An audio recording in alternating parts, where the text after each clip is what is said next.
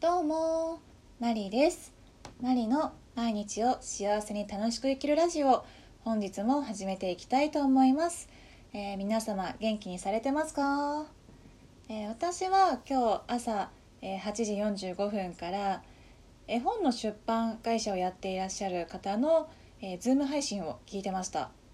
えー月曜日から金曜日まで朝8時45分から5分間え毎朝絵本の講座を、えー、ズーム配信されている方です、えこの方は私の知り合いのロサンゼルスで俳優をしている方を通じて知り合ったんですけれども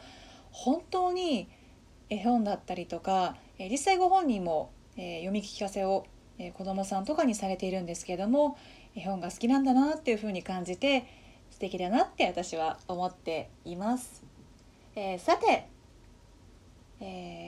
前回、えー引き続き、えー続けていきたいんですけれども、えー7月の道しるべ私の行動指針、えー7つあるうちの今日は、え4つ目をお伝えしていきたいと思います。えー体力をつける、えーもっと体力をつけるです。えー気力体力ともに充実していることが大事なんですけれどもまた皆さん知ってるように猪木さんが言う、えー元気があれば何でもできる。私もそう思うんですけれども健康と元気ってまた別ですよね。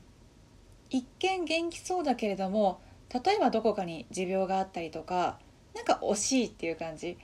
うん。何をするにもやっぱり健康あってこそだと思うので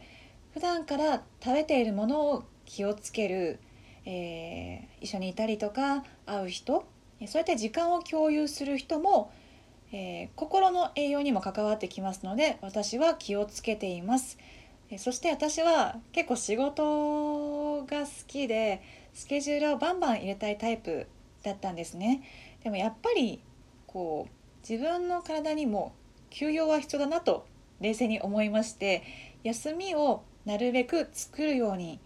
しています。えーやる時はやる休む時は休むそういうメリハリを、えつけていく方がもしかしたら結果が大きく出るかもしれないというふうに思って今自分自身で実験実践をしています、